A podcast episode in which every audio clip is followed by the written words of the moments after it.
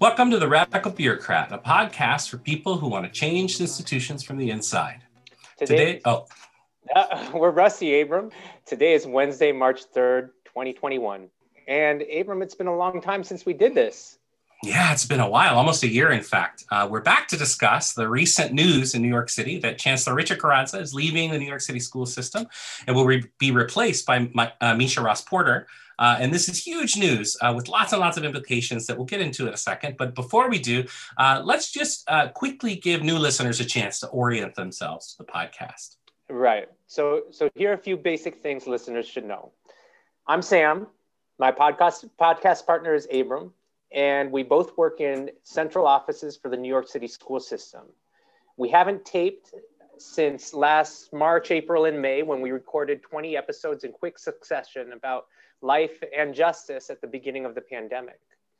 I was just listening to some of those episodes in preparation for our comeback, Abram, and it's really interesting to hear what we thought on March 16th and how that thinking evolved through the season. Uh, I'll tell you one thing we never anticipated that we would be working from home a year later. That's right. Yeah. And uh, here we are. You know, we've made so many adjustments to this new normal, and I've got my air quotes on for our uh, for our listeners. Um, and, and, it really has us thinking so critically about the old normal and all of the calls to go back to normal. A general feeling that maybe things will never really be the same as they were before. Uh, and so, with all that in mind, we've got two, and I really, really can't emphasize this enough, two really incredible guests joining us to really help make sense of the current transition, the context in New York City, uh, the nation's largest public education bureaucracy at the very top, the chancellorship. Uh, and so, before we get to them, I just have one question for you, Sam. It's been less than a week since Chancellor Carranza announced that he was stepping down. And people may want to know is it too soon for us to assess impact? I mean, certainly we're not going to talk about legacy necessarily, but I mean, isn't he still chancellor for a few more weeks? Yeah, he is. Um, he, he gave his two week notice though, and so I think it is it is good time to talk about it. Uh, and here's why. First is he undoubtedly has created some space for action, which we'll get into, and it's important to recognize those spaces and those opportunities. Uh, the second thing is I think too often and I really feel this from like the bottom of my heart. We tear our leaders down, but we don't acknowledge their strengths. And I'm not here to lionize Chancellor Carranza, right? He's just a person. Um, but I do want to give him his due. And I think that when people step out uh, in, especially in the name of justice, uh, it's important to do that. And third, the if we don't tell the story of his chancellorship, other people will. And so it's important that we record our thoughts that the story so that the story of his time here isn't defined only by those who would oppose any challenge to the status quo you know only by his enemies really. Like uh, let's make sure that our thoughts are part of the record. Yeah, we all know uh, that uh, what Zora Neale Hurston taught us, which is that if we don't learn to tell our own story, then they'll kill us and say that we liked it, right? Um, and so the stories that we tell ourselves about transitions like this shape our understanding of the opportunities and the threats presented. Uh, and they teach us how not to be fooled out of our freedom by anyone with power. The stories that we record on the podcast are about understanding our places vis a vis these institutions and systems and how we can disrupt and transform the public trust that our communities will need us to build in this different future together. Uh, I can't imagine anyone better to help us think through this landscape uh, uh, than the two incredible guests we have, uh, both of whom are leaders in their own right for social justice, warriors in the trial, proud tradition of Black and Brown ancestors, steeped in the brilliance of those traditions, and a life living and organizing for justice inside and outside of our school system here in New York. Yeah, in fact, both of them are people who I look up to and admire for their leadership and willingness to speak truth to power. Yeah, and that you know, we're not saying that because we're just happy to have you on the podcast. We really mean that. We both feel lucky that you guys are here with us. Absolutely. Uh, I think maybe the best way to introduce them is to maybe briefly read that uh, that great source of identity formation, the Twitter bio. And so the first guest is Sadye Campoamor. Uh, and Sadye, uh, Sadye is a great friend, and really a sister to me. Uh, in so they're laughing, ways. by the way. You can't hear them, her. but they're muted, listeners. They we kind of laugh out of that one. um, you guys can unmute and laugh. We like laughter on the podcast. Uh, Sadye uh, describes herself on Twitter as a lover and a fighter. Uh, an anti-racist mama, a wife, friend, organizer, and lifelong learner. Proud NYC public school grad and community affairs for the NYC DOE. Uh, and she had, yeah, she uh, she gave the the uh, Black Power fist there. The uh, yeah, right up. Guest two is Zakiyah Ansari, who tweets as a Black Muslim mom of eight, advocacy director for AQE, the Alliance for Quality Education, New York, uh, great organization, working with parents, youth, and communities of color to transform their public schools. Hashtag education for liberation. Um, don't sleep on that hashtag. Sadye and Zakiyah, we're so honored to have you. Welcome to the show. Thank you. Thank you. Yes. This is very full circle for us because Zakiyah and I have been working together since 2010. Since I, I mean, wow. she's been probably working on this longer than that, but I came into the education space to the government space, um, particular in the public advocate's office under Bill de Blasio, and uh, was introduced to Zakiyah. I even in my past life applied to a job at AQE as a parent organizer. So we've we've been in we've been in this discussion and quest and experiment to justice for many moons. So if I'm going to be on any podcast, to be to be with Zakiyah, yes. a very nice pairing, if you will. I agree. See, we we had a feeling that the, the pairing made sense, and and we uh, suspected that you two knew each other quite well, but we did not know that, listeners. Uh, that's that's surprise, we're learning yeah. this right now. Yeah. Mm-hmm. So, and and Sadye, you're actually getting into my first question, which is, uh, we were going to ask you both to expand on your Twitter bios to let listeners know a little bit more about what you do, how long have you been doing it, and you know how does your work, how is your work impacted by the Office of the Chancellor, uh, so that we get a sense of your perspective. So, Sadye, if you want to pick that thread up, since you already started a little bit of your background, um, can you tell us a little bit more? Yes, I'd love to. Um, so thank you guys for having me on the show. I'm, I'm your biggest fan, uh, or one of your biggest fans. So thank, thank you, you, for doing this. The our our one fan. You're, you're the no, fan. No, the no, one fan. She's she's but she's she was early. She was early on the uh, on the radical bureaucrat train. So appreciate it. Um, real recognize real. So just shout out to you guys for showing up in this way um, and for choosing and for making a creative, cool choice to show up in this way. I'm always here for like innovation and making the movement like fun and irresistible. So here we are. Thank you. Um, I also get to work with you in my formal capacity too, so that's also fun. Um, mm-hmm. uh, what's up, everybody? Campoamor, humble and excited guest. Um, uh, this evening. Uh, born in Central America, El Salvador, raised in New York City by a single mama um, in downtown Manhattan, proud public school graduate, um, was often one of the only people of color in many of my classrooms. Um, and so the imprint of segregation and racism is alive and well. Um, I'm also a public school parent now. Uh, I have a kid in pre K, um, and he is the reflection of the anti racist world I wish to see.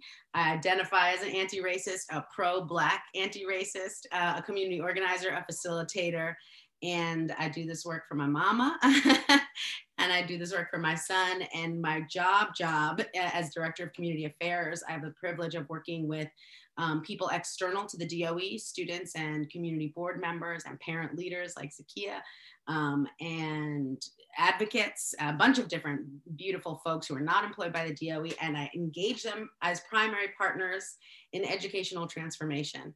Um, and then the flip side is I work internally in the DOE to make sure that they value community engagement, that they value community voice, and that they understand that public policy works really well when you engage the public um, and, and actually loop them in and, and let them guide the way because they know what's up.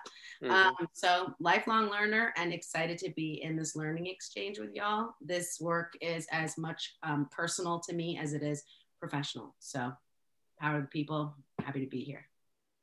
Thank you. Welcome, Sadye. Uh, yeah, thank you. I must say, um, I did not know about the podcast, but I will have to check it out and go back and and listen to it. So um, thank you for having me on. Um, let me see. I'm trying to follow Sadye. Uh, I thought it was really good. Well done. Uh, so yeah, I uh, born and raised in Brooklyn, New York. Um, raised uh, at the age of 10 by a single mom. Um, previous to that was uh, an abusive home where my father abused my mom. Um, she got us out of there, my brother and I. Uh, went to public school all the way up to high school, finished some college, CUNY, uh, and then my husband, who was, we met in high school, uh, married, and we had eight children. Uh, the baby is 20, will be 21, and the oldest will be 35. And now we have grandchildren in the public school system, um, and some that are too, one is too young to be there. Uh, I started as a parent leader with the Alliance for Quality Education, um, I think in 2000-ish, 2000, uh, around the Campaign for Fiscal Equity work um, and uh, didn't know what organizing uh, any of the or any of that was. Um, kind of fell into it in a powerful way. I think I was being lost in uh, motherhood and wifehood, and it came at a perfect time of giving me something that now that my children are all grown, I'm not like clinging to them, like, why are you leaving your mother? I have my own thing there. Now they're like, they're always they're like, Mom, where are you going? Where, where, you, where are you flying to now? Where are you going to be? You know, this is pre-COVID. Um, and AQE is the leading statewide advocacy group, right? And we're 21 years old. I've been doing this work for about 21 years this year as well. Um, and we are, we were started as an uh, advocacy piece of the Campaign for Fiscal Equity here we are 14 years in, almost 15 years in, um, and we still have yet to create equity in public schools or fully fund the campaign for fiscal equity lawsuit.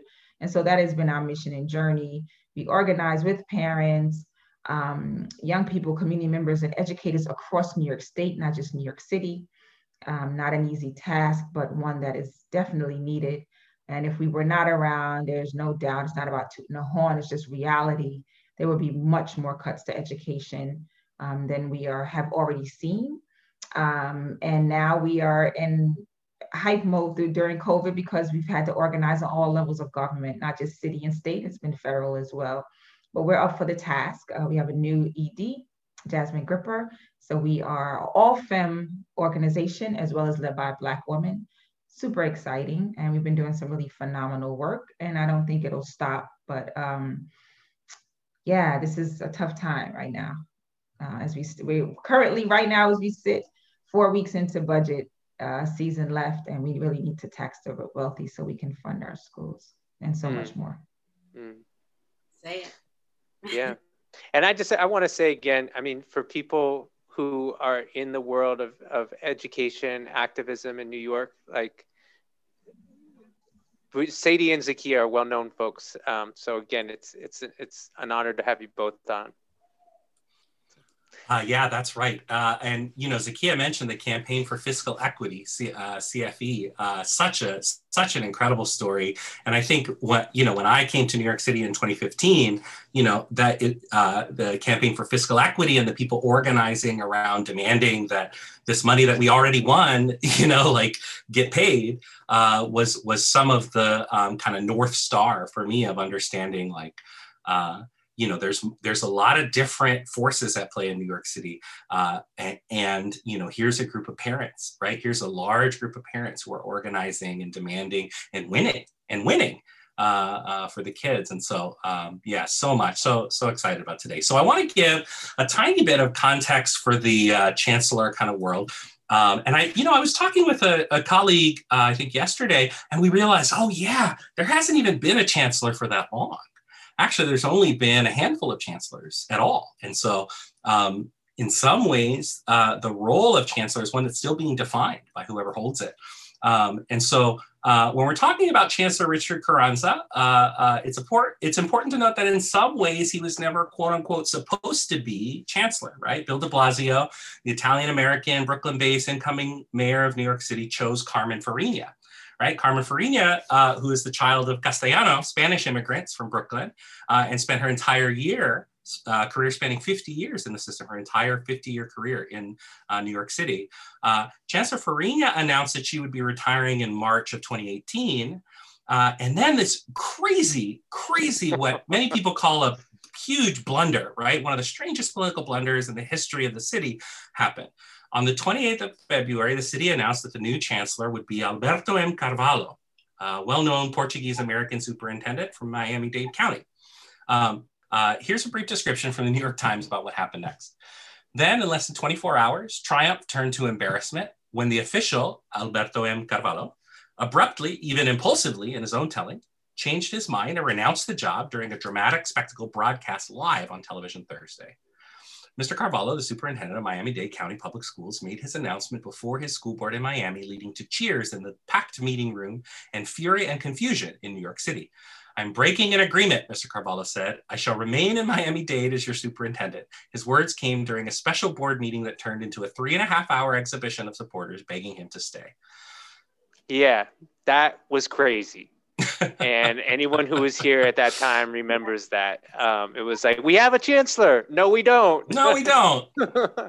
um, and uh, it all happened. I remember, I remember that we stayed we stayed in room 314, which is the press room in the DOE that day, and we are all watching the TVs. then, like either later in the day, I got called into. Um, I think it's 320, the like chancellor's room. And so we were all in there. And then Chancellor Fariña walks back in and I think I started a chant four more years. I'm just yeah. like, anyway, it was a very funny moment, but she was like, absolutely not. Like, no, right. Not yeah, I've done my time.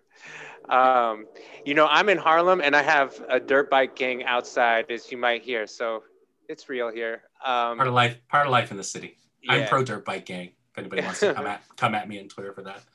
All right. So anyway, that was yeah, it was a crazy time, and um, so what happened next was a week later, Richard Carranza, a Chicanx, Chicanx former ESL student from Tucson, Arizona, um, who came up in the Tucson City School District, built the mariachi, mariachi program there, um, then served as the deputy superintendent for instruction, innovation, and social justice in San Francisco, uh, served as superintendent of Houston Independent Schools District in Texas. He was named chancellor for New York City Public Schools in what appeared to be a somewhat hasty decision. Uh, it was just about a week afterwards, right? And so let's get right to it. Uh, we want to ask you two how has this chancellor impacted the school system from your vantage point? Um, either one of you can start. So take it away. I can start, Sadye, if you want. Okay. Uh, so, you know, I've been doing this work 20 plus years. I've been through a lot of different chancellors, not so many mayors because one stole a couple of terms, a term or so. Um, uh, and under this, under a mayor that put in a, a billionaire magazine exec and thought that was a good idea to run a system of, you know, black and brown kids. That didn't last too long. Yeah, 95 days it, it's not even that it didn't last it's that you had the audacity. Like what does that say right. about how you feel about children and community members? That you had to get a lawyer who to get a waiver to be the chancellor um, who was just horrible right? Um, and then you and had, that was our our prior mayor michael bloomberg yeah bloomberg sorry uh-huh. yeah. yeah. And he had so you had joel klein lawyer had to get a waiver Bloomberg put in um, uh, what's her name? Cathie Black. Cathie Black. Mm-hmm. Dennis Walcott, who was horrible too. Sorry, uh, and didn't do right by our schools. Right, who thought it was cute to be cooking waffles with the pre-K and uh, in Tweed. Right. Um, it was it was just bad. And so my experience and my what I share right now comes from that, from from understanding what it really looked like to have chances who didn't care care about kids. Mm. Uh, a mayor who really didn't care about kids, right? Um, and who put people in place inside of that building who didn't do everything they could to protect children. So here comes, um, and Chancellor Farina, you know, we had uh, when she was a deputy chancellor way back. That's when I first started getting involved in education. So it's so where we came full circle, right? I have I had issues with her too, right? I think she cared about kids. Um, I don't doubt that. I don't doubt that she cared about education either. Um, I just don't think that the vision that she had was the vision that Black and Brown parents had. So here we have a mayor who was thrust into the largest system in the country, education urban system in the country. Um, And the first thing he did was listen to the parents of the Coalition for Educational Justice and, and ensure that there was $23 million put in implicit bias training for educators. We didn't think that was going to happen. We thought it was going to be a much longer battle. It was 18 months, but it was less under him, right? It was 18 months when, when uh, Chancellor Fariña got in, way less than when he got in, right? He got hit right away with uh, white parents on the Upper East Side or West Side, wherever it was, that didn't like what he said. And he did not back down. And that was when we knew that we had somebody real.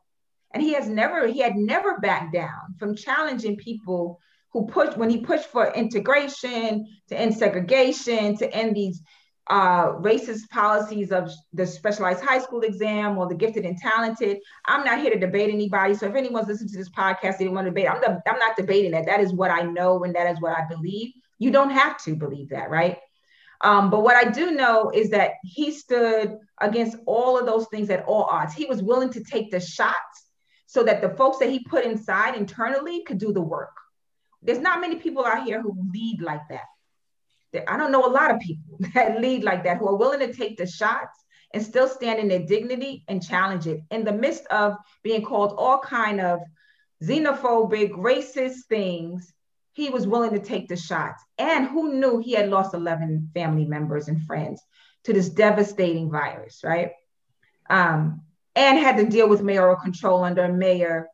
These are my words, not Sadie's, under a mayor, right? Who I don't care. I don't, I don't think has a, a strong enough backbone to stand up against anything or anybody. So how do you work in a system like that?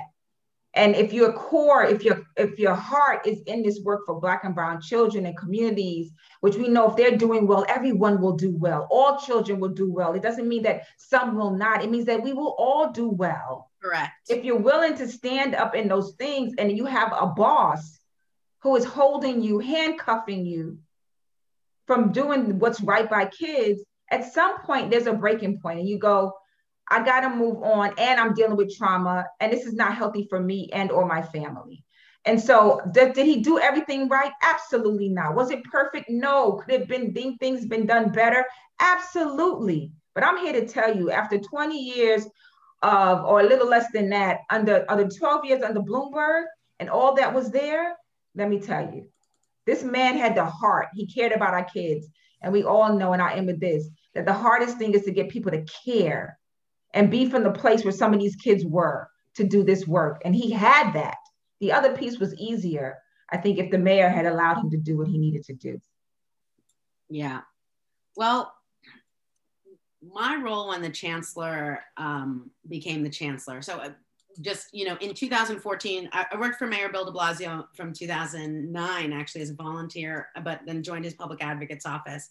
Worked for him as he uh, through his mayoral race on the government side but became his special assistant and then basically worked inauguration and then joined chancellor Fariña as her special assistant. Um, on her first Monday in, in office as chancellor. Um, so I, you know, I worked very closely with both of these, with, with both of them. Um, I, when Chancellor Carranza came in, I was already the director of community affairs, so was tasked with his public engagement plan and how he would meet the people and listen to the people. And the first thing that he really insisted on doing was listening to students and to school communities. Um, that's a big that's a that's a that's a shift. Mm-hmm. and also that's my love language is listening to communities. Um, mm-hmm. you know, this work is not for the faint of heart. Parents are dealing with a lot. Students are dealing with a lot. Teachers like every single aspect people who serve food to our young people like every single part of this system um, 150,000 employees, 1.1 million students. We serve nearly a million meals a day. We're like, you know, the biggest municipality in the nation. Any constituency you go to, whether you're talking to internal folks um, or external folks, like it's just a lot to hold. And um, as a leader, anyone who want who it has the um, the capacity, the, the blood for it, the spirit of listening to people, absorbing their experiences, which are sometimes difficult, um, and and then wanting to take it into action and being like okay team we heard this. Let's do let's do different. Let's experiment towards a different way. Let's hear different thing. So that's what he wanted to do. And that um, as i said is a love language of mine. So i had a lot of respect for that. I met him. I i met him as like I was picking him up as a staffer and like we were just walking right into an event. It was his second week on the job and I built an event, not alone, with a team of wonderful people. Um, in Sunset Park that was like a New York City Mexican welcome and it was like hundreds of families, a lot of monolingual Spanish speaking families, but not only, um, but a lot of monolingual Spanish speaking families who were really, you know, getting involved in PTAs and parent leadership for the first time. And they certainly were working with me on District 15 diversity plan at the time. And so it was really awesome to see how he, from off the bat, embraced his culture in a way, showed up as a man of color, uh, centered by way of how he spent his time. Students, monolingual Spanish speaking families in Sunset Park, um, families um, who were who work with the organization MASA. He was there in, in um, the South Bronx, and they don't just speak Spanish; they speak other indigenous languages as well. Like this was how he showed up, and he wanted to hit the ground running. Um, and so we were working really hard together, and um, the man said thank you, and the man said good work. and any public servant knows like you just don't get that that much. And that's mm. whole, like it's the type of cape we wear. It's some a, a special type of masochism. A lot, we don't get a lot of thank yous. And he just always said thank you or he said good work sadye after an event. He really cared about the people. Like the event was not about me but like as we would walk out or as he would get into his car and, and move to the next thing um, so I guess I would just say like my impression was from the beginning, um, he was a principled leader. He had a set of values that centered people. And when you're in education, that's probably a good thing. Um, he was a person of color and a proud person of color. I'm, I'm as I mentioned, I'm from El Salvador, uh, a, a country that was never named when I grew up in school. So you know not being seen as people of color in, in certainly in white spaces but just like in general is it's pretty it's a powerful shift to feel like wow he's a, he's a mexican man. He's a proud mexican man. He sees you know we're not we're not from the same background but he really that's it's not that he needs to try on an equity hat or perform an equity or let me try to be an ally. It's like no he's a man of color in america. Mm-hmm. yeah I, I, remember at several meetings uh, for a period of months i think this was not too long after the listening tour um, he would start every public appearance with like 30 seconds in Spanish. And he would just introduce himself in Spanish. So he, Richard, you know, you know, whatever, he would say all this stuff.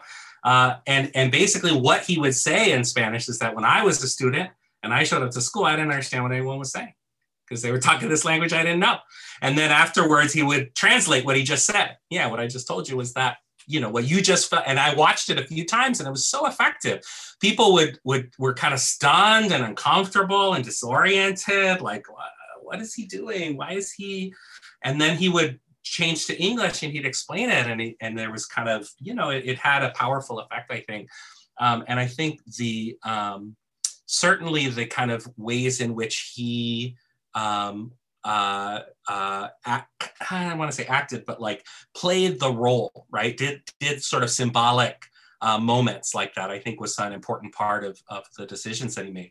Um, so I want to, I want to, uh, I don't know, I don't want to like bash. I, I want to stay on this for a little oh, bit okay. before we Sorry. go to the before we I'll go to the other out. side of things. yeah, let's let, let's stay with like because there was a lot there, and I, I'm remembering one of the things Zakiyah mentioned how he spoke to integration and segregation and and people who were in that um, will remember well that up until 2017, we our former chancellor and our mayor refused to utter the words integration or segregation, and they put out a plan for diversity in New York City mm-hmm. public schools, and it was a something like a 14 page plan and it only used the word diversity. It would not say integration or segregation.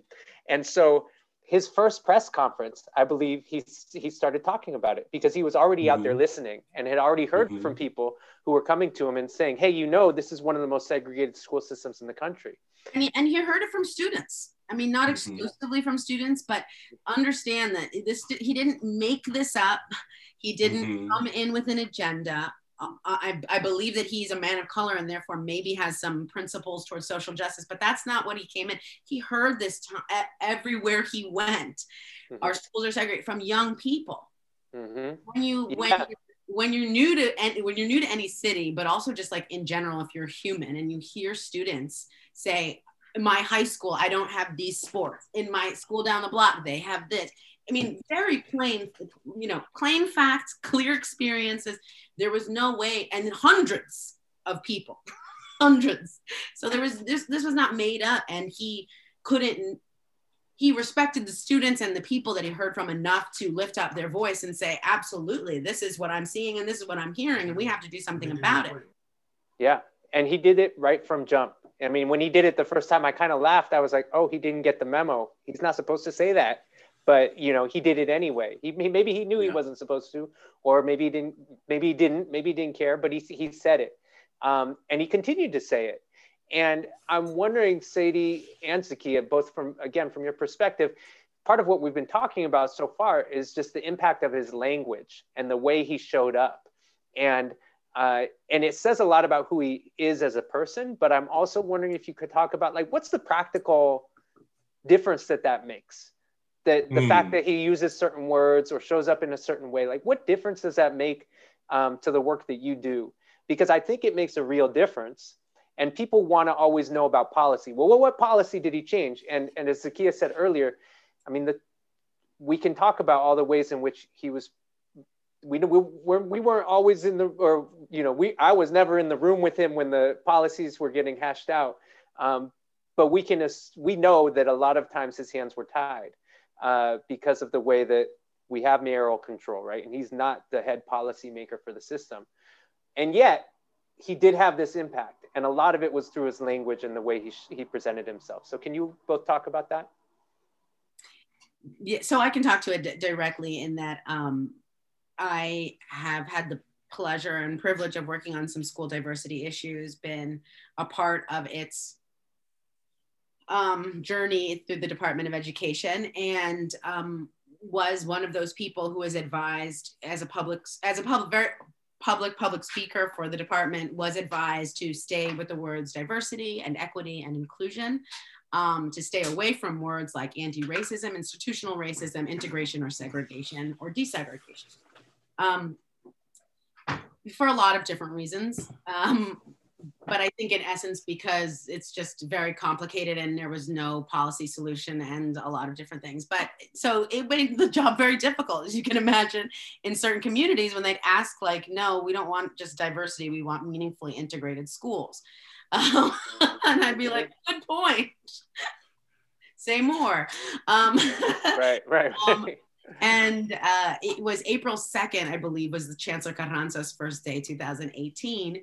Um, and when he was able to say that that enabled me in in the d15 diversity plans working group meetings in the public workshops in the other community conversations that i was leading or facilitating to open up to, to be myself. And um, i'll just speak really quickly that you know for me anti-racism is a, a proactive role but it's really being able to be seen in your fullness and be able to be authentic and to be able to be celebrated in all of all your expressions. Anti-racism for me, and and I know for Chancellor Carranza is an umbrella term. It doesn't mean we're ableist or we don't or we're not expansive in our trans community. It's really a, a, term, an, um, again, an umbrella term that says we're proactively against systems and policies that privilege some over others and it's a, not a neutral term and that and that's a call to action and that was something that he was very proud about and that's something that i'm i'm also personally you know really proud about and so part of that for me and how that showed up was i as a staffer and a department of education official was able to bring more myself mm-hmm. to communities in these conversations and that makes space for other people to also bring themselves mm. and also deepen the conversation and so not only was the language um, did it earn us as a department some like well, okay finally they're naming something really important. You can't you know you can't you can't heal it if you don't deal with it or you know something whatever the, the rhyme is. Um, so it, you know and and people in the community with whom i work and with whom i serve they were like oh wow sadye can be like a little more authentic or a little bit more open or you know it seems like she's really sort of leaning in and that that makes a difference. So like his, his effect was not it didn't just stop with him it, it it actually made space for staffers and other public servants to show up differently and i think better mm-hmm. serve the people mm-hmm. yeah i mean i I guess I would say, you know, just um, the way Abram talked about how he opened meetings, right? It it allowed to, to allow somebody, a group of folks to be seen who to to speak in your native tongue in a country that tells you and has done so much harm to get people to just um, be something they're not, be American, talk English, you know, um, to make it okay and to do it in such dignity. Um, you know, for, for parents to experience that, as well as to make it a teachable moment for others, right? Mm-hmm. So you then translate it, and other folks are like, oh, yeah, that did feel uncomfortable. Yeah, that did, mm-hmm. you know, I wasn't sure what was happening. Oh, is that how people feel sometimes? Oh, that's not a good feeling, right? And it's something as small as that, that might not even being caught by a lot of people it's really powerful, right? A way to just come into a space. He's he was very vocal around the campaign for fiscal equity dollars and inequity that the state and speaking out and testifying about uh, that we need state funding in order to do a lot of these things. Um, even moving to the state level because he knew there needed to be uh, state action around the specialized high school exams, right? Like not being afraid to challenge those structures um, and to bring community into the space. Those who have been working on it, um, to organize, you know, young people who were were uh, uh, you know saying that it's keeping me out of that space, right? It's it's not an equitable mm-hmm. space um, to create an equity for all agenda to put actual folks who are longtime educators, diverse group, you know, black women, Asian, Latinx, like men, you know, like all those people in spaces. And these are these are folks you know, like the Paul Forbes of the world and the Rubies and the LaShawns and the Flavias, like, and, and people I'm not naming, right, that who are, are doing that work, that matters, right? It allows you then as a leader to go out and do some of the other stuff while the work gets done, right? And I don't think we can underestimate that enough. Um, and then I think also just him, you know, engaging with his mariachi, Hmm. band mm-hmm. and and not even saying I love mariachi and like oh it's so there exciting mixed, but to pull out your feelings. instrument and be like yeah. yo I'm not just playing I'm playing you know what I mean like I know how to play this and the history of it and where it comes from I just remember you know make the road uh groups of uh, parent leaders from make the road just the pride and, and excitement about the party in the street of having a chance to like playing mariachi, what that could have, what that must have felt like and what that meant, you know, and I think it's things like that that you can't underestimate, but you also have to understand that in a system in white supremacy, when other folks see that, it becomes gaslighting. It becomes like all these things. It becomes a tax, and which is what he experienced, right?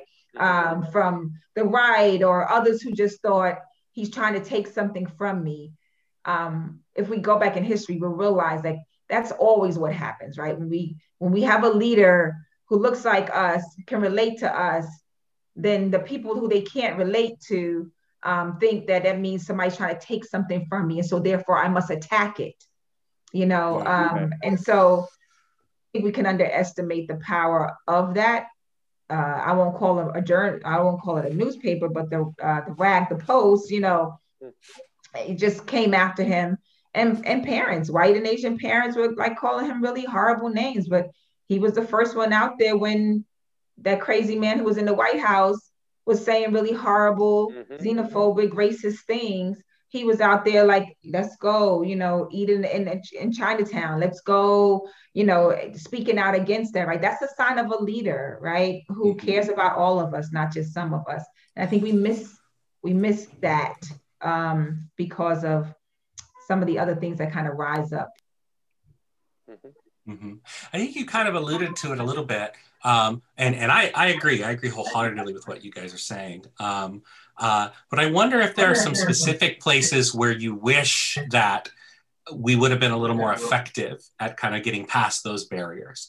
Like we're not not that we're looking to kind of like run a tally or or say what Carranza didn't do enough of or whatever but like are there some specific areas where you guys have seen like man like we really didn't make enough mm-hmm. progress here and like you know we we we uh, whatever the reasons are i wonder if you know or think about or have theories about what the reasons are but um, where are some of the kind of like oh you know we, we it would have been great if we could have done this while Carranza was here i mean i think what what i've heard um, and if if people believe that then they feel that then that's what that's that's not okay, right? Rather, he in, mm-hmm. the intention was there or not, which is one like educators didn't feel like they've been listened to, especially under COVID, right? Like I think pre-COVID, he mm-hmm. might have you know gotten you know been given a break on some things, or but in this moment of COVID, like people raw emotions, fear, right, and and, and yeah. educators not feeling like they were listened to around the school reopening um, really in, and, and, they were not really engaged uh, in those conversations. Parents the same way, right? Like mm-hmm. we we knew like we we don't want to, we're afraid, we're this, we're that. Like we don't know what's happening, and you did not engage us in those conversations, right? The reality is this is what people feel. Those those most impacted the consumers of the of the product that you're putting out. Then that that that cannot be invalidated, right? It has to be validated. Um, and so I think you know, all those things are real. Young people who didn't think he was moving quick enough on integration work, right? right. Um, you know, so I think all those things are real. Um, and could they have been done better? And yeah, they probably could have, absolutely. Um, and I do think that also in that process that once again, mayoral control plays a role mm-hmm. in that. Uh, when you have an agenda that you, that you really want to move forward, but your boss is like, mm, maybe not yeah. now. Wait a minute on this, or don't say this too loud. Um, so yeah, yeah. I, I, yes. I mean, the reality with a lot of these things is that they are very hyper pressurized, multiple uh, people pulling in the opposite direction. You mentioned like teachers going back to school. I just the high number of like union and and like um, like uh, mayoral level kind of conversations that are happening around that. How much does the chancellor really able, you know, like now, could he have done something? I, you know, that's that's where I think, sure, yeah, like something could have been done. It would have been better if something had been done. But you know, this is this is kind of what happened. I would say to you, look like you were about to say something. I think. Yeah, I I think I you know, I think it's really important to reflect on growth areas and growth areas like for ourselves and for a system and as a team of people. Uh, mm-hmm. one which I like was a proud team member of his, and I stood by. You know, like I'm very proud team member, which means that this is a growth area for me. Um, I think, and especially now, um, given the high rate of anti Asian racism that we are seeing as a result of 45 having the nerve and audacity and disgusting moral judgment to call, call it a China virus, right? Like I put that in quotes. It's absolutely, you know, disgusting yeah. beyond what my wildest dreams. Even before that, though, as a as a as a proud Indigenous person, as you saw, you heard I say I'm pro Black, right? I have a big community of people of color who are at my birthday parties, who are at my family dinner, right? Like this is my this is my family are people of color. And I'll say as a growth area, how do we as black and brown, which already has a lot there, become more expansive with our, our Asian community, who, by the way, is like 49 different nations are under the term mm-hmm. Asian. Lots of linguistic diversity, lots of all types of different backgrounds, ethnicities, heritage, like all the things. I um, I'm sitting with, and that's why I'm trying to be, you know, vulnerable and say I think this is a growth area and a calling for me mm-hmm. as a person um, going forward. Is like how do I show up, you know, as a as a pro Asian anti racist? How do we as Black and Brown people keep building on our own um, bridges and and colorism and all the all the things that are wrapped up in race and racism, but make space for our Asian brothers and sisters and and people to enter the discussion as well. Right. Um, yes. Keep sitting. We're the super majority. We are the super majority in New York City. We're the super yeah. majority, and the super majority of people want music in their classrooms. They want art classes. They want equity. They want some diversity. They want some sense of gym and freedom and dance. Like the super majority of families in New York City want the same thing for their kids. And so I think about Fred Hampton is you don't fight racism with racism, you fight it with solidarity. And so as a growth mm-hmm. area and as radical bureaucrats, I wonder how we, Abraham and Sam and Zakiyah, how do we show up differently in that space how do we how can mm. what shifts do we need to make to keep keep keep building in that in that um, in that way so that's yeah. what I'm yeah absolutely i mean the the tensions around the exam schools and exam seats mm-hmm. right and the ways in which that uh, touches on a very uh, core kind of strategy that a lot of our families in New York City who are coming here to educate their children as New Yorkers, right? They they have these expectations, right? Uh, and and and uh, within that was kind of the seed for this, like, oh man, we have a lot of work to do because we're not we're not really in solidarity. We don't see. Uh, I mean, certainly seeing it as a as a like land grab for good seats, that's not solidarity. But on top of that, when we can easily be played against each other, mm. right? And like, you know, something like that can be used, you know, then then we have work to do. Yeah, absolutely. So the flip side of this announcement is that Meisha Ross Porter, a graduate of Queens Vocational and Technical High School, who's a founding staff member at Urban Assembly's first school, um, has had an incredible career fighting for our students and has worked within the DOE for, uh, I think, over 20 years now, has now been named the new chancellor, the incoming chancellor. Um, so this is really exciting news. What can you both tell us about what to expect from Chancellor Porter? Chancellor Ross? Chancellor Ross Porter? I don't know. Do, do you know? Does she have a preference? Do yeah. we know? Maybe we should start with Chancellor Ross Porter and let her say yeah. Chancellor Porter. Okay. Yeah. we're, we're pointing at each other. Um, uh, Chancellor Ross Porter Meisha. I'm going to call her Meisha for now because that's how I know her. Um, but uh, certainly when she becomes Chancellor, I'll probably like hear that mom voice in my head and just call her Chancellor all the mm-hmm. time, like I did with Chancellor Carranza. Um, so she and I worked together on with young people on developing a facilitation guide for the school diversity advisory groups youth symposium that they did on school diversity and integration and the town halls that the school diversity advisory group commissioned or said that they wanted to do but the doe was operationalizing it. Um, i was one of i was I would say the like uh, DOE event organizer. I did not work alone, but I was sort of the coordinator for all of those um, events. We did eight that year, uh, which was spring of 2018, and then another another two in 2019. But I worked with her again, shoulder to shoulder, talking about what should we call this, what should we name this, and um, those are those are important memories because that's like the work. Mm-hmm. Mm. The work is you're in the meeting with your pens out talking mm-hmm. about Zakiyah this, oh no, I think that. Like Zakiyah and I have done parent conferences together, have planned agenda together. Like it's just like that's that's the work.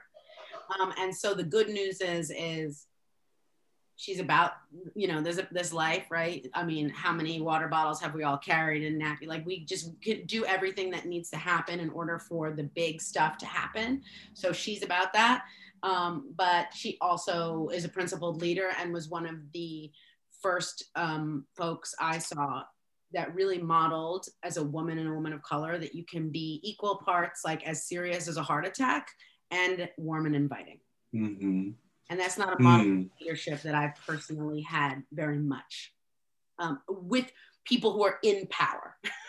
that resonates a ton with me. The times that I've interacted with Meisha, and she's asked me to call her Meisha, and I can never do that with superintendents. It always feels funny to call people that by their first name when they're like the embodiment of power or whatever.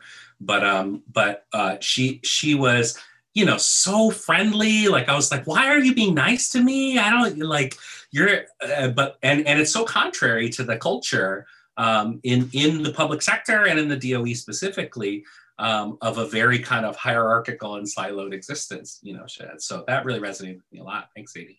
Yeah, I guess I would. I hadn't had the, I have met her because um, we've worked with uh, Community School 55 for a number of years, going to Albany and like around the, the state stuff. And I know when she, they've had events there, um, she's been there. I'm not sure. Was she, is she, the, was she the superintendent at Jamal School too? Uh, Casa Middle School? I think it's 11. I think I, I, thought that was true. You could be right. I don't know. I don't know that to be true. So I'm gonna let it go, and I'm gonna keep it moving.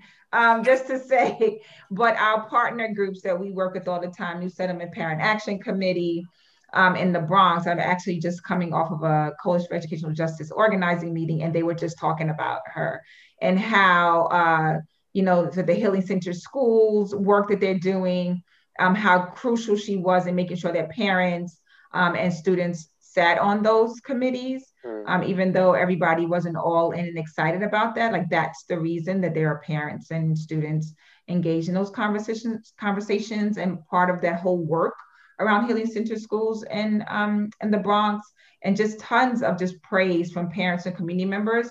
And I always that to me that's the go-to, right? If parents uh, and community members on the ground, and yeah, if you got young people too, that's a good trifecta right there. Um, I think educators as well, but definitely for me, it's those those those folks, like as parents, community members, and students. If they're all in on somebody, I think they've got they've really put their um, they did the work in the community to to build that trust, and that's I think that's really powerful. But we also know, as I uh, tweeted out, that if they came after Chancellor Carranza, they are definitely coming after the first Black woman chancellor yeah. uh, in New York City, and we've already begun to see that. Mm-hmm. Mm.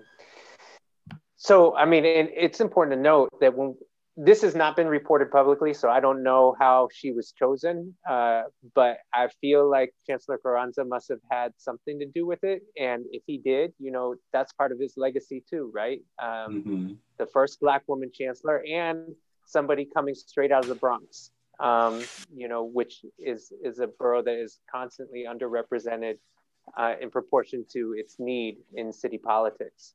So yeah, under everything, under resourced, undervalued, under you know, I think the I think it says a lot to have a chancellor uh, who was uh, principal superintendent, executive superintendent in the Bronx.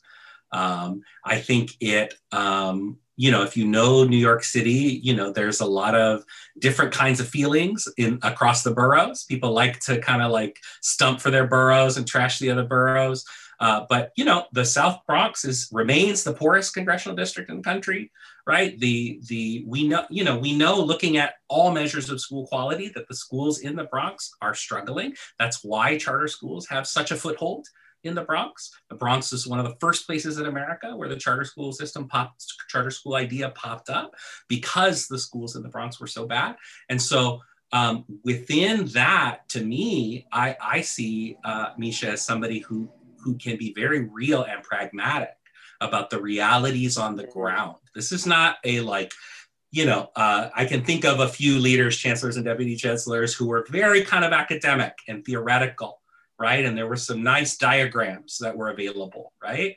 Um, but I think, you know, I think there'll be some of that too. You know, I'm not, you know, I think, uh, I think Meisha is a very strategic, you know, you look at the Bronx plan in the last several years and everything that's happened, you know, uh, clearly there's, there's some, some good, uh, um, evidence, right? That, that Meisha is a strong yeah. leader, but I think she's going to have that very kind of visceral experiential knowledge of like what it means to be in a school, right, under these kinds of circumstances. And that's why the chancellor spends so much of their time going from school to school. Yep. Because it's very important to us that we imagine the leader be someone that kind of uh, goes down with the people and like sees things, right? Well, Meisha's already done that, right? She's yep. she's she's seen and experienced a bunch, and so I think that's going right to make a difference. My take. So, what do you think, Sam? You... What's your take on on the new chancellor? You're not going to get off the hook that easy. Oh, uh, I, have actually I've been in a couple meetings uh, with her, and um, they are they were meetings that were kind of informal gatherings of progressive people within the system that she showed up for, and she didn't have to be there. And so, if you show your face at some of these meetings that I'm talking about, um, I respect you right off the bat because it's after work it's with very cool people, and um, but they're not. They, they were not places where they're not going to pull any punches. Yeah, they're not pulling any punches. Pull punches, but also wasn't a place for grandstanding. She wasn't showing right. up to pol- like politic. Right. She was showing up because she wanted to be part of the conversation. Um, so um, between that and and all the positive uh, impressions that I know other people have of her, people who I respect, um, I think it's very exciting. So we just want to end by by asking both if you both if either of you want to say anything else, any final words, including anything you want to plug. Um, so any last thoughts? I'm ready that? for the tell-all book, Sadye. Yeah, yeah, right. When's it coming out? Um, but uh, and, and when, when, you close, uh, when you close out, please uh, include your Twitter handles in there if you want to a, Twitter follow uh, out there. So, um, Zakiyah, we're going to go first with you this time because you kept letting Sadye go first. So, Zakiyah, what, anything, any final thoughts? Yeah. Um, the the next few months, um, we need to be there's there's nothing wrong with protecting something to allow it to happen. It doesn't mean that doesn't mean you're doesn't mean you're not holding folks accountable. And the the work of, Meisha Porter for her to be able to hit the ground running is going to be the need for all of us who care about equity, who care about children, and who believe in her to protect her. And when I say that, I mean when they come in the press and, or the the language gets, you know, where we know that what they're really saying, you know, mm-hmm. what they're trying to say, everybody needs to come out and say this is unacceptable. Um, and we need to make sure that she's able to do a job while also understanding that advocates will still not be giving a second or a break uh, for anything, especially since she knows the system. We're going to be on her saying, you know, we still want culturally responsive education right now. We don't want testing in our schools, right? So we already had the current chancellor, Chancellor Carranza, talking about opt out. That's a whole nother thing we didn't get a chance to talk about. Mm. Kudos to him for saying I would if I was a parent, mm-hmm. right? Um, while he still is in there for a few more days. Um, and that in order for us to uh, not knowing what's going to happen, election candidates, if she will even be the next chancellor moving forward into after this, uh, all the elections, mayoral elections, et cetera, and can, uh, city council um, that we need to make sure that there's an agenda out there. So we are part of New Yorkers for Racially Just Public Schools. So go to our website. I think I, I want to say it's educationforliberation.org, um, but we will share it with both of you also. You can share with others. The goal of it is to create a racial justice agendas for education for any candidate. It's not to choose who's going to be mayor or city council or any office. It is to let this, this, those candidates know that they are a group of powerful organizations a couple of dozen organizations who have been doing this work for decades, some for a few years, youth groups, um, parent-led groups, community groups, CECs, ECC, all those things. Like these are the core group of folks that if you really want to run for something, this is the agenda you need to be pushing forward. On the mm. statewide level, we're in the midst of the budget fight. We have four weeks left. There's an Invest in Our New York Act that we are trying to get every elected official to support. We have lots of uh, senators and assembly members in support of it now, but there's far too many that are not. Six bills could raise up to 50 billion with a B dollars to close a $30 billion gap, and as well as uh, truly invest in housing, education, healthcare, and a whole host of other things that really will lift all boats. We can end homelessness. We can do so much for our city if we were willing to get rid of the scarcity mindset and not think that we cannot do this. We can collectively do this. We have a majority, super majority. There's no reason we can't. So we need all your listeners out there. Call your assembly member, call your state senator, and say, support the Invest in Our New York Act. Um, it's time to really protect students, not billionaires. It's time to protect people in homelessness. It's time for us to find our moral center because if budgets are a moral document, we've been doing really horrible um, over the last few years, especially under this governor. We have been building budgets off the back of Black and Brown folks. And during this pandemic, we are the ones, they are the ones that have kept this city going. Um, and so we're not willing to protect them in this moment. Uh, I'm not sure when we will be able to. So we need them to be bold and courageous but they only will be if your constituents are putting them on the on the line and on the hook mm-hmm. for bringing home those dollars. Oh, and Zakiyah uh, Z Z N sorry Z A N S A R I eight uh, is my Twitter ha- Twitter handle. So please follow me, and it's A Q E underscore N Y. Please follow us. Uh, go to our website, sign up to get emails. We're constantly having online actions, in person actions, anything we need to do. Can't stop, won't stop. Awesome. 100% applaud Zakiyah for everything she does and for how you show up. Um, this was a real treat to be on a, on this podcast, but on this podcast with you I always look to you. Um, Appreciate you, Sadye, a whole bunch. Big time, you know, like we, we really show up for one another, um, and from different sides of the of the uh, different different ways, different shape shifts, not different sides, like opposite sides, just different different places. And so it's important as radical bureaucrats that we all like see there's all types of different creative mm-hmm. ways where we can show up and make our voice heard. Mm-hmm. Um, as I said, I'm a, I'm a public school parent. I'm a parent of a young brown kid. I'm a parent of a brown kid who is staying remote this year because we're in an intergenerational home. We know that brown children or students of color this year are staying home four times more likely um, and doing all remote than their white counterparts. We know about the academic learning loss. Meisha knows about this from her own lived experience, from her professional experience. We expect and, and hope that she will utilize the experiences of the supermajority of families um, lift up the data to support and to prove and to prove over and over again the things that we're saying so that we can shift our department's priorities to again support the supermajority of students. Um, academic learning loss uh, is at the top of every almost every parent I know's mind, even students' mind, teachers' mind, my own mind. And so hoping that we continue to connect the conversation between integration as an effective uh, intervention tool that will create more equitable and excellent outcomes for our young people. Um, connecting those conversations so it's no longer equity versus excellence that mm-hmm. spoiler alert you can't have one without the other building upon the chancellor's legacy and i know it's a little dramatic to say legacy because he's, he's still with very much with us but building on the legacy um, of using their language to connect the dots between academic learning loss and really trying to do 5R real integration um, and not got to handle COVID and then we can't right. you keep uh, we cannot our the super majority of our families and our students cannot afford that kind of discussion any longer um, it is both and that is the social emotional work that is the healing centered schools that um, is talking about that is of course equitable funding in early childhood is all the things um, but I am lifting up integration specifically as an academic intervention to address the learning loss that we know we are going to deal with in this moment, right? So, not to wait. Um, the urgency for me is immediate and, and present, and even in my home. So, I'll just leave it like his biggest legacy is us mm-hmm. parents mm-hmm. and and, and um, radical bureaucrats working together to keep the system really in service of again the super majority of students and families um, wow so much um, to go through thank you guys so much and i really want to thank you from the bottom of my heart for persevering in the work that you mm. do um, I know that, as Sadye mentioned earlier, sometimes it can feel thankless. It can feel all sorts of ways.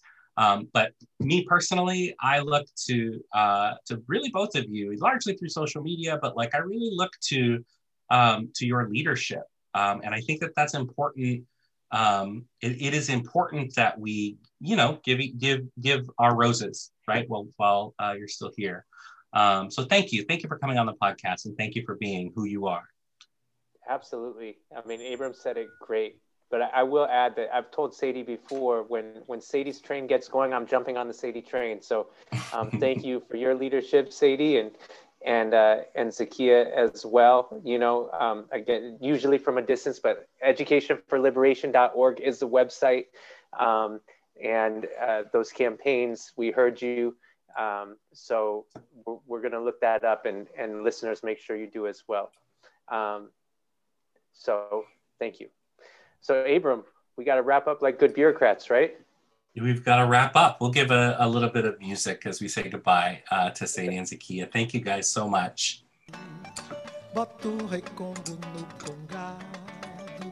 Brasil, Brasil, Brasil, pra mim. Deixa cantar de novo trovador